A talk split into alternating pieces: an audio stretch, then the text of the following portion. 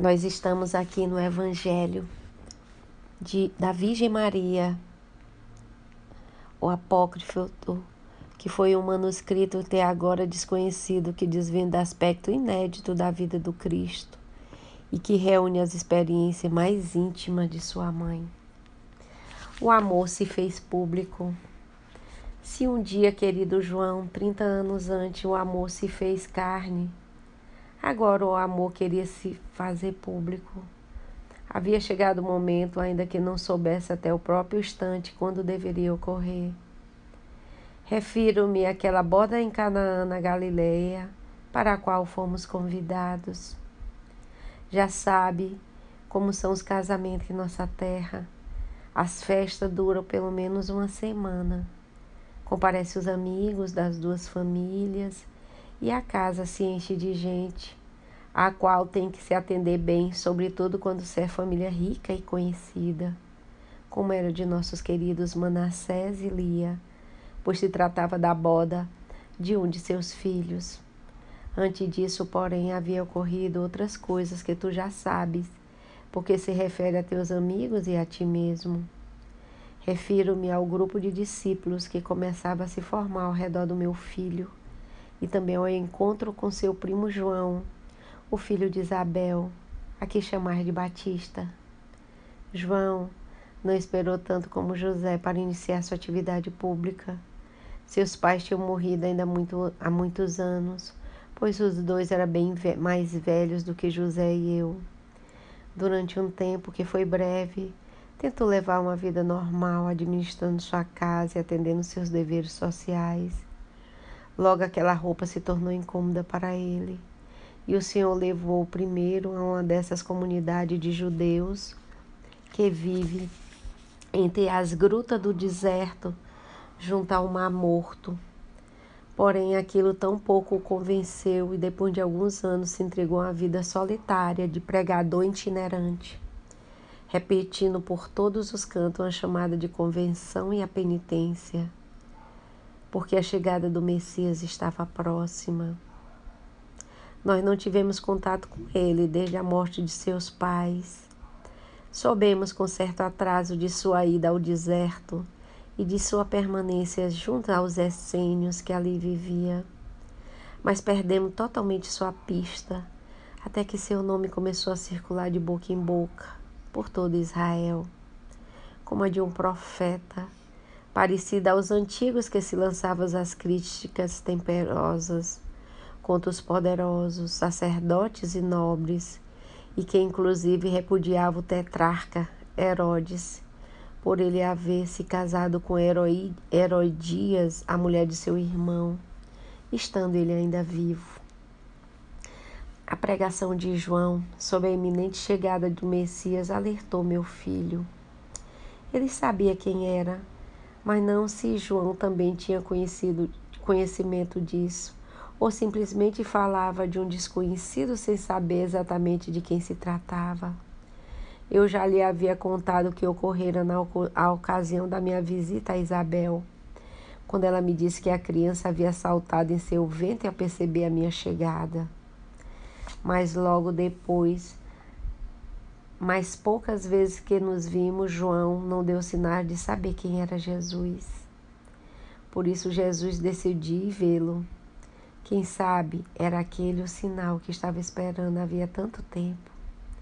Quem sabe havia chegado a hora de anunciar sua mensagem a todo Israel. Tinha que reunir-se com João e ver o que é que acontecia. Ele não foi sozinho. Em Nazaré, como te contei em outras ocasiões, havia um grupo de amigos entre os quais se contava alguns de seus primos, sobretudo Tiago. Convenceu a ir ao encontro de João e receber o batismo de penitência que ele ministrava no Rio Jordão. Seus amigos brincavam com ele. Lembro muito bem, porque quando falava da viagem, estava em casa e seus primos Tiago lhe disse rindo que ele dizia se arrepender, pois nunca havia feito nada de mal, ao não ser como se tivesse pecados ocultos que ninguém conhecia. Jesus permaneceu sério e cortou todas as brincadeiras para assegurar que Deus tinha seus planos e que o batismo de João não só era da penitência, mas também da revelação que ele deveria recebê-lo. Por fim, mais tranquilo, perguntou-lhe se queria ou não acompanhá-lo, porque estava disposto a partir em seguida.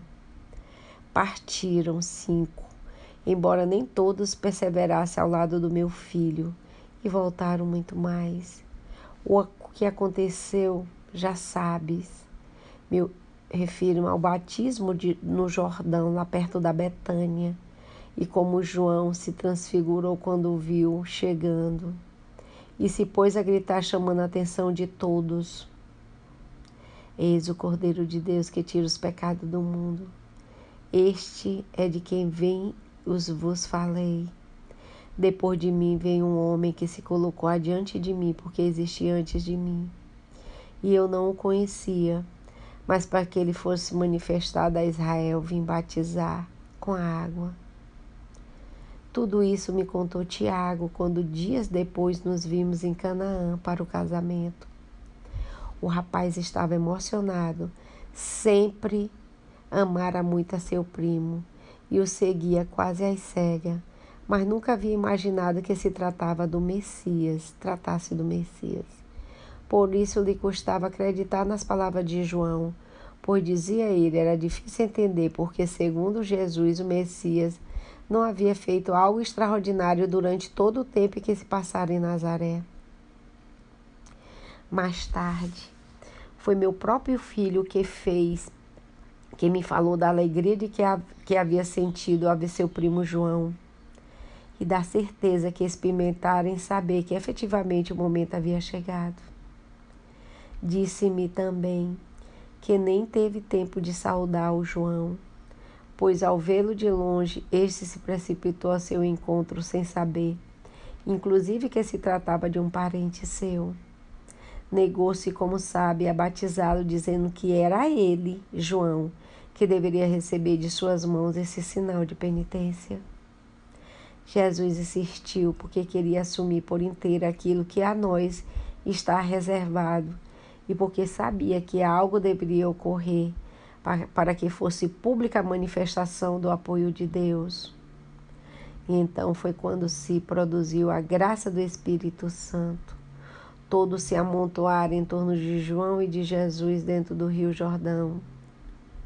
Atônico pelas palavras que Batista acabava de pronunciar quando tão logo Jesus submeteu nas águas do rio, viram a pomba voar sobre ele enquanto se ouvia: Este é meu filho amado, em que a quem me comprazo. Desde então, como se o sinal tivesse sido recebido por todos, as coisas transcorreram muito depressa. No dia seguinte, conheceu dois de vós, um deles André, que depois apresentaria seu irmão, Simão a que chamamos de Pedro. Conheceu também Filipe.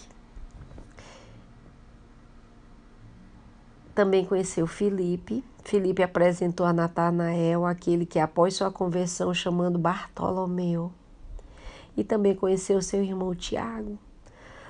E a ti, quando estavais ajudando vosso pai na barca, assim vos apresentarem, apresentaste Canaã, como grupo de alegres e bons israelitas, dispostos a deixar tudo para se colocar a serviço do Altíssimo e a colaborar com a qual João Batista havia assinalado como o Messias. Quando os vos vi chegar, meu coração ficou descompassado. Soube em seguida, antes de Tiago, a meu próprio filho, me contar os pormenores que tudo havia começado. Alegrei-me muito. Alegrei-me por ele que desejava isto e por Deus que já finalmente se cumpriria sua vontade salvadora. Mas te confesso, João, que também me deu um pouco de pena, como a vossa presença ao meu lado senti que de algum modo eu estava perdendo. Soube que nunca mais seria como antes, que havia terminado os doces anos da companhia multa do meu filho em Nazaré. Não me entenda mal. Eu sabia que isso deveria ocorrer e não coloquei objeção nenhuma Porém, compreender que ele próprio de uma mãe sentia a dor ao ver seu filho se separar dela. Não fosse assim, seria falta de amor com ele e para mim, enviado do Altíssimo para executar uma missão maravilhosa. Para mim era importante ele mesmo do que o que ele representava. Para nós, que apenas o conheceis, era também somente uma ideia, um símbolo, porém não de um ser humano, com coração de carne, muito menos com Deus. Quando demoraste a entendê-lo e a amá-lo.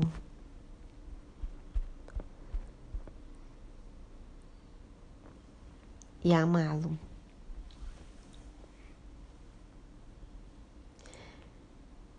Quanto foi difícil para mim, para ele, todo esse tempo. Eu vos via girar ao seu redor desde aquele primeiro momento em que eu conheci na casa de Manassés, às vezes como lacaios em torno do seu senhor e outros como legionário em torno do seu centurião. Mas ele não queria isso. Eu, acostumada a ler em seus olhos e em seus menores gestos, sabia o que ele estava passando. Sabia que não lhe agradava as bajulações, nem lhe satisfazia a ânsia que alguns vos demonstravam por campanhas guerreiras vitoriosas. Mas acostumado já a ter paciência, deixava que as coisas seguissem seu curso e confiava em Deus, fosse mostrando também a vós o verdadeiro caminho. Não demorou a acontecer. Estávamos quase no final da borda do filho do Manassés e Lia, um rapaz nascido depois dos dois anos no qual já te falei. Para aquela família, como tanto prestígio e tantas relações, era muito importante que não faltasse nada, que não acontecesse nenhum imprevisto desses aos invejosos o que falar. E esse detalhe ocorreu. Elu, um dos criados principais